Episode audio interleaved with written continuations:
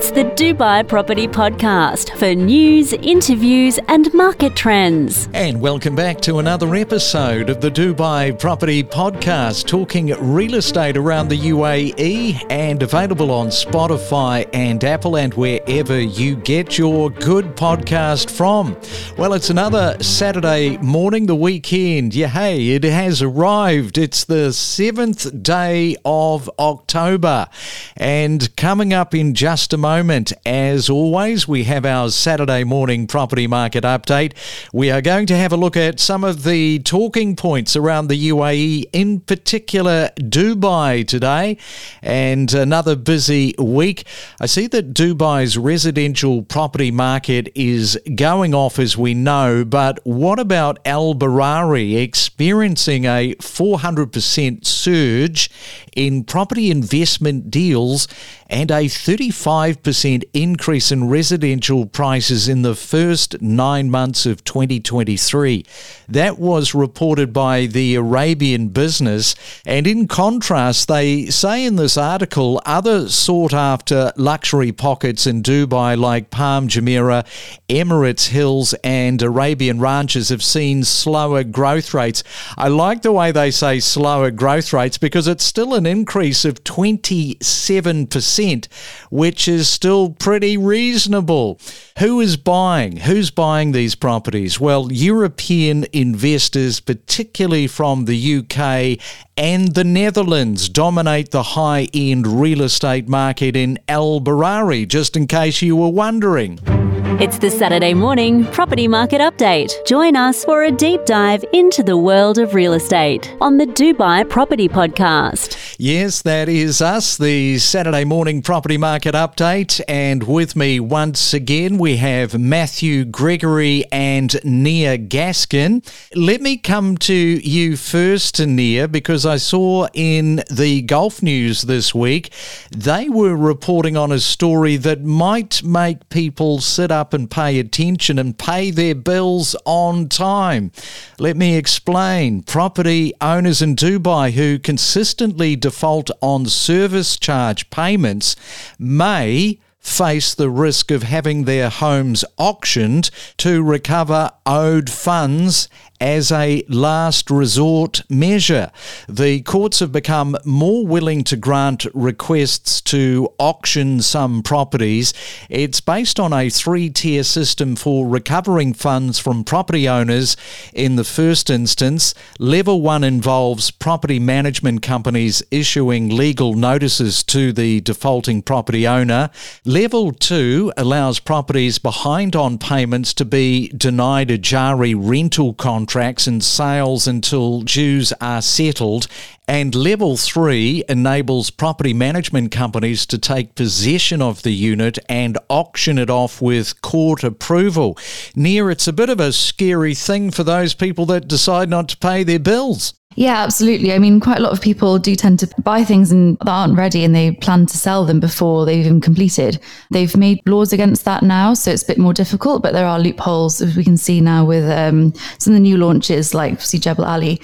So people are just essentially selling paper. Like we mentioned previously with um, Damac Lagoons, they've been sold three or four times before they've even been built. So that's kind of what is not controlled in the market is people selling things that aren't ready and they they don't actually have an intention to to pay it back because they plan to sell it before they have to make that final payment. And if they don't sell it and they can't make the final payment, this this sort of thing happens, unfortunately. Yes, I see the judges have become stricter in enforcement due to rising rents, encouraging the use of auction measures.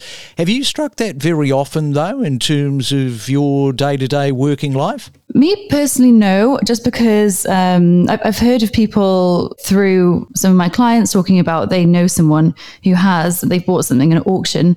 Typically, to be honest, I haven't seen it that much myself. Um, I've heard of it more while speaking to clients about what they've heard, and it's just sort of it's putting people off a lot more, you know, taking that risk buying something they don't plan to actually make the final payment on, which people just used to do all the time, a lot more frequently before.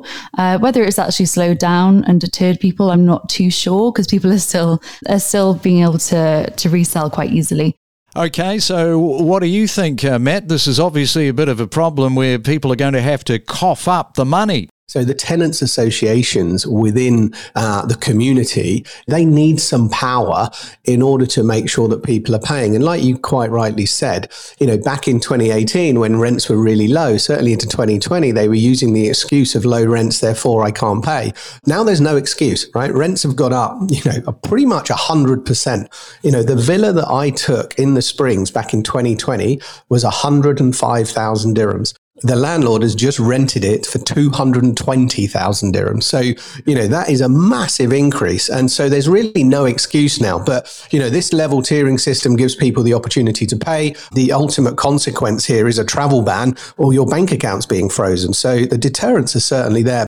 Yes, so the advice is to probably pay your bills. Once again, we've got record high homes over $10 million Nia, constantly always taking up plenty of oxygen being reported. Yeah, absolutely. So this time, I mean, last year we were overtaken by New York, Hong Kong, and London. But so far this year, we're overtaking all of them. Uh, we've got 277 sold uh, properties over the value of $10 million so far.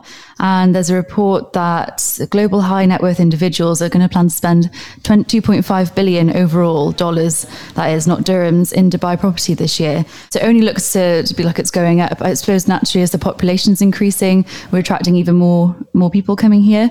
Um, it's to be expected, especially because you provide the safety to those those high net worth people um, who might not get it in their own countries. Yeah, that term, high net worth individual, I hate it. I hate that term. it gets reported just so much in the in the news, high net worth, and of course, most people are not in that uh, category. I guess we're all just a little bit envy, perhaps Nia yeah, potentially, I suppose. I mean, uh, I speak to some of my clients there, and you know, you've seen uh, someone's knocking up a, a, huge hundred plus million dirham mansion in, in one of the fronds, yeah. and just thinking it. Just remember, they're a normal person as well.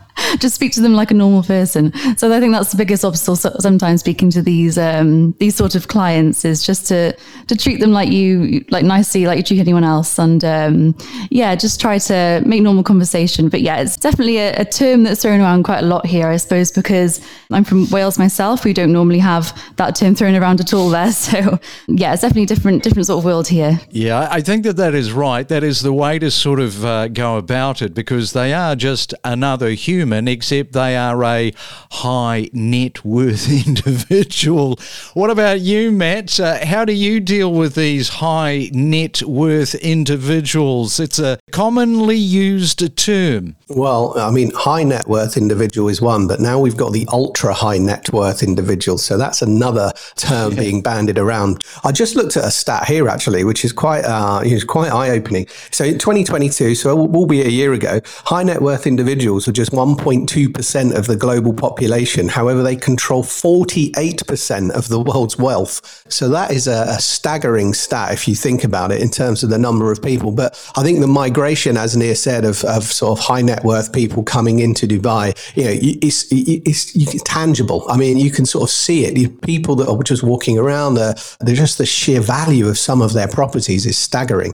Well, talking of high net worth individuals, I guess we should have a look at some of the launches this week across Dubai.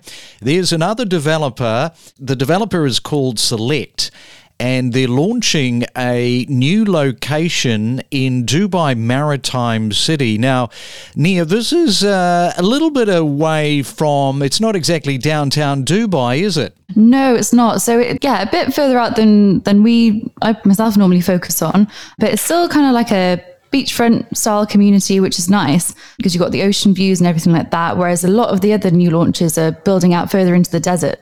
So that's what makes this one a little bit different, especially because we don't hear, I myself don't hear too much about Select Group, but over that side, it's a little bit more prevalent. What do you think the drive time is here? About 20, 25 minutes? Yeah, if you're driving on a, a nice weekend day uh, with not lots of traffic, but lately it's been taking, you can either double or sometimes even triple your drive time if it's, you know, rush hour or even between the hours of, of four to seven every weekday, to be honest. Yeah, it'd be better to live and work close by to there, I reckon, if you're looking at having it as an end user. What about the value in terms of being a little bit further out? The sort of cost value versus something obviously very close to Dubai.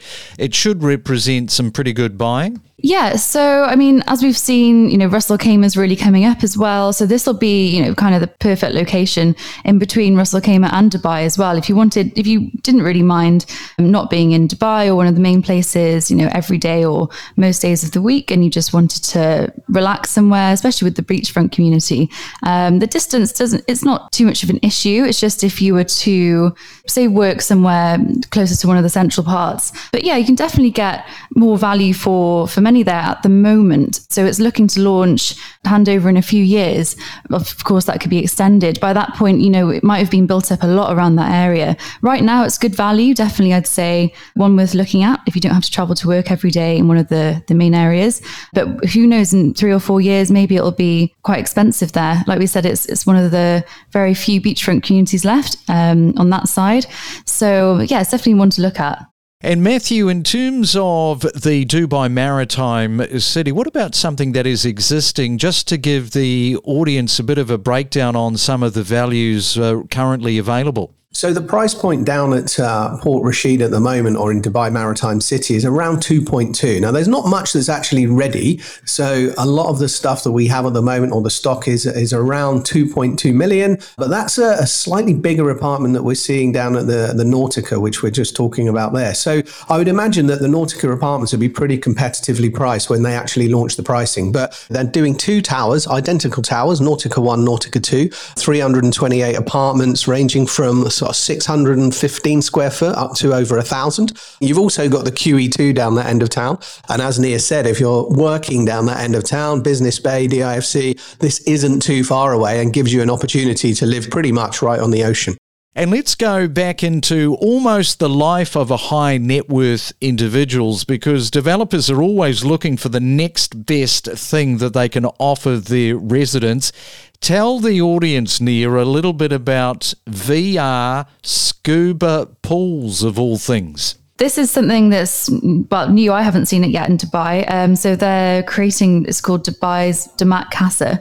It should be handing over in May 28, and they're going to add, as well as an aqua spa, this virtual reality scuba pool, and that'll take you through the Red Sea, Indian Ocean, and then sometimes even in space. So whilst you're in this this scuba pool with the headset on, that's sort of where you're. It looks like you're you're going to. So it's ideal, I suppose, for those people who are here over summer uh, mm. and they they, can't leave because of work and they can just pretend that they've left and ex- escape the um, the heat outside. It's an interesting launch, definitely one I haven't seen before. Um, nice to see new fun things like this popping up, especially with people bringing their their kids over.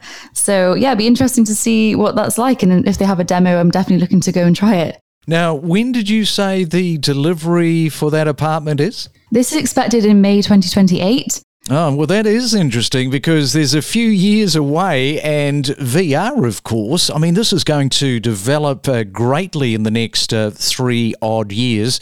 In fact, three years, we're talking four years. So, in terms of scuba pools, I wonder what else they'll be offering up the consumer. Yeah, who knows? Maybe they'll have an indoor skydiving thing as well with some VR of uh, jumping over Dubai. And this would be right up your alley, wouldn't it, Matthew? As a scuba VR pool? I don't scuba, but I'm sure that the ocean is going to be a far better experience than a VR pool. That said, it's going to be very interesting to see and no doubt experience for the residents of that tower. But yeah, certainly uh, one of those things that catches the eye for me. And to wrap up the Saturday morning property market update, uh, let's find out what the latest talking points are on Palm Jebel Ali because it is continuing to make plenty of news Nia. What is going on from your corner? Yep. So they've um, they sold out the first phase of launches from some of the fronds, and they've uh, just I think they've almost sold out or just sold out the second phase as well. No apartments handed over yet, but they have opened up commercial plots. So interestingly, compared to Palm Jumeirah on this one, they've opened up a commercial plot on one of the actual fronds. Now I'm not sure how that would work comparing it to Palm Jumeirah because you have such tight security getting onto the private fronds with the private beach for the the residents there. Maybe they've just you know, reserve this frond just for commercial use. I'm not sure how the residents will feel. Lots of hotel goers going in and out of their private beach, but um, we'll see how that how that pans out and what the uh, the full plan is on that. Oh, yes, because the high net worth individuals, they don't want common people walking through. Oh, we don't want those uh, no no peasants, thank you. Especially not the ultra high net worth. oh, ultra, exactly.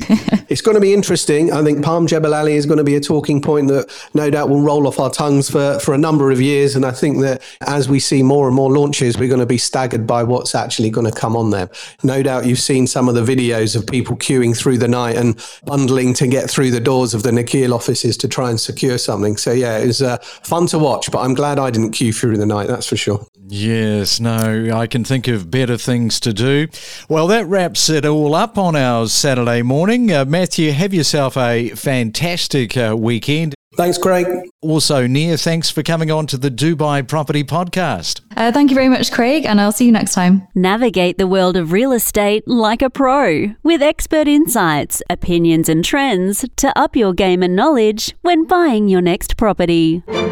The skyline is constantly changing, growing, and expanding. The Dubai Property Podcast for all things real estate.